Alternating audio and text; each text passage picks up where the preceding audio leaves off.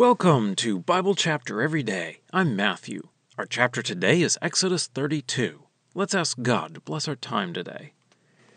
Heavenly Father, as we read this chapter, we pray that we would not serve other gods in our lives, that we would not be chasing after the physical, but that we would truly be looking to you. We pray this through Jesus. Amen. Exodus thirty-two. And the people saw that Moses delayed to come down from the mountain. And the people gathered opposite Aaron, and they said to him, Come, make for us gods who will go before us, because this Moses, the man who brought us up from the land of Egypt, we do not know what has become of him. So Aaron said to them, Take off the rings of gold that are on the ears of your wives, your sons, and your daughters, and bring it to me. And all the people took off the rings of gold that were on their ears and brought it to Aaron. And he took from their hand, and he shaped it with a tool, and he made a cast image bull calf. And they said, These are your gods, Israel, who brought you up from the land of Egypt. And Aaron saw, and he built an altar before it. And Aaron called, and he said, A feast for Yahweh tomorrow. And they started early the next day, and they offered burnt offerings, and they presented fellowship offerings, and the people sat to eat and drink, and they rose up to revel. And Yahweh spoke to Moses, Go, go down, because your people behave corruptly, whom you brought up from the land of Egypt. They have turned aside quickly from the way that I commanded them. They have made for themselves a cast image bull calf, and they bowed to it, and they sacrificed to it, and they said, These are your gods, Israel, who brought you up from the land of Egypt. And Yahweh said to Moses, I have seen this people, and indeed they are a stiff-necked people. And now leave me alone, so that my anger may blaze against them, and let me destroy them, and I will make you into a great nation. And Moses implored Yahweh his God, and he said, Why, Yahweh, should your anger blaze against your people, whom you brought up from the land of Egypt, with great power and with a strong hand? Why should the Egyptians say, With evil intent he brought them out to kill them in the mountains, and wipe them from the face of the earth? Turn from your fierce anger, and relent concerning the disaster for your people. Remember Abraham, Isaac, and Israel, your servants, to whom you swore by yourself, and you told them, I will multiply your offspring like the stars of the heavens, and all this land that I promised I will give to your offspring, and they will inherit it forever. And Yahweh relented concerning the disaster that he had threatened to do to his people. And Moses turned and went down from the mountain, and the two tablets of the testimony were in his hand, tablets written on their two sides, on the front and on the back they were written. And the tablets, they were the work of God, and the writing, it was the writing of God, engraved on the tablets. And Joshua heard the sound of the people in their shouting, and he said to Moses, A sound of war is in the camp. But he said, This is not a sound of shouting of victory, and there is not a sound of shouting of defeat. I hear a sound of singing. And as he came near to the camp, he saw the bull calf and dancing. And Moses became angry, and he threw the tablets from his hand, and he broke them under the mountain. And he took the bull calf that they had made, and he burned it with the fire, and he crushed it until it became fine, and he scattered it on the surface of the water, and he made the Israelites drink. And Moses said to Aaron, What did this people do to you that you brought on them such a great sin? And Aaron said, Let not my lord become angry. You yourself know the people, that they are intent on evil. And they said to me, Make for us gods who will go before us, because this Moses, the man who brought us up from the land of Egypt, we do not know what has become of him. And I said to them, Whoever has gold, take it off.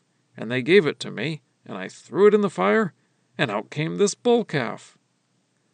And Moses saw the people, that they were running wild, because Aaron had allowed them to run wild. for a laughingstock among their enemies. And Moses stood at the entrance of the camp, and he said, "Whoever is for Yahweh, to me." And all the sons of Levi were gathered to him. And he said to them, "Thus says Yahweh, the God of Israel, put each his sword on his side, go back and forth from gate to gate in the camp, and kill each his brother, and each his friend, and each his close relative." And the sons of Levi did according to the word of Moses, and from the people on that day about three thousand persons fell. And Moses said, "You are ordained today for Yahweh, because each has been against his son and against his brother, and so bringing on you today a blessing." And the next day Moses said to the people, "You have sinned a great sin, and now I will go up to Yahweh. Perhaps I can make atonement for your sin."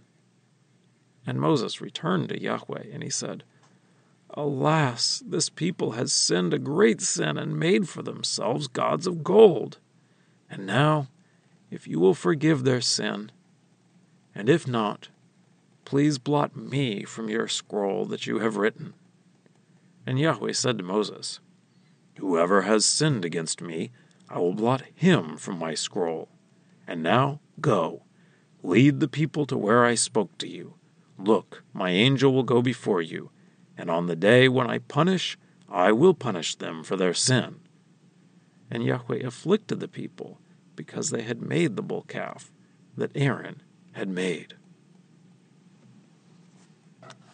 Well, that's the reading. Let's dig in. For several chapters, we've been listening to God giving Moses the instructions about how to build the tabernacle, as Moses was up on the mountain. In fact, Moses was there for forty days straight. Now the scene shifts back down to the people on the ground. Moses hadn't told them how long he would be gone. I doubt that Moses knew how long he would be gone. But it was longer than the people expected. So they came to Aaron, since Moses had left Aaron in charge, and they said they want a physical God that they can see, because they don't know what has happened to Moses. It isn't exactly clear here if they want a God separate from Yahweh, or if they want a physical representation of Yahweh. Probably it wasn't clear in their minds either, so different people were probably thinking different things. But in the Ten Commandments, God had spoken out loud to all the people. They were told not to make an image to worship. So this is a clear violation. But Aaron agrees and tells them to give him their gold earrings. So they do, and with that gold, Aaron makes a golden calf. It isn't clear exactly how he constructs it. It mentions using a tool. You might expect a frame of wood and that overlaid with gold, or a solid cast gold calf, but here it talks about shaping it with a tool, so it seems like this was some other process. In any case, Aaron made them a golden calf to worship, and a calf was a typical form for an idol for that day. So the people are happy and say that this represents their gods that brought them out of Egypt. So this sounds like it isn't Yahweh. But Aaron declares a feast for Yahweh. But this wasn't any feast that Yahweh had commanded. This was a feast like the pagans liked to celebrate. They ate, they drank, and they reveled. It isn't clear all that that word entails in this case, but later on we are told that they were singing and dancing. It sounds like they probably had a lot to drink, and everything that goes along with that. So then the scene changes back to Moses speaking with God on the mountain. Yahweh tells Moses what is going on down there. God calls them your people and says to Moses, whom you brought up from the land of Egypt. And God tells Moses to leave God alone to destroy the people, and then God will turn Moses into a great nation. So Moses intercedes for the people. He acts as a mediator between the people and God, so that God will not destroy the people. Moses calls the people your people, whom you brought up from the land of Egypt. And he makes two arguments. One, that this would bring shame on Yahweh's name if he destroys the people. And two, that God made promises to Abraham, Isaac, and Jacob. So both arguments are based on God himself. So because of that, God agrees not to destroy the people. And then Moses goes down the mountain with the two stone tablets in his hand. As they go down, Joshua heard the people and thought it sounded like war. It seems that Joshua was partway up the mountain, so he didn't hear the conversation between Moses and God, but he also wasn't down with the people to see what was going on down there. But Moses replies, it isn't war, but singing he hears. So they arrive at the camp and see the golden calf and the people dancing, and Moses got very angry. He threw down the tablets, breaking them, and then he took their idol and burned it, ground it to powder, and put it in the water that the people drank. Then Moses turned to Aaron and asked him to account for this. Aaron describes what happened, putting the blame on the people, of course, but his explanation for the calf is laughable. He says, I threw it in the fire, and out came this bull calf. The people are still partying wildly, so Moses calls for anyone who is on Yahweh's side. Many of the Levites came to Moses, so Moses told them to get their swords and go through the camp killing people, including their own family members if they see them. So they did, and killed about three thousand people. And Moses told them they are set apart for God because of this. But that wasn't enough. Moses said he needs to go to God to try to atone or cover over this sin. So Moses asked God to forgive the people, and goes so far as to ask God to blot him out of the scroll if God won't forgive the people. God says he will only blot out from his scroll the people who have sinned, but, he says, his angel will lead the people to the promised land. It also says that Yahweh afflicted the people, which probably means some sort of sickness went through the camp, possibly killing more people. And now for a deeper dive. We see the people sinning terribly here.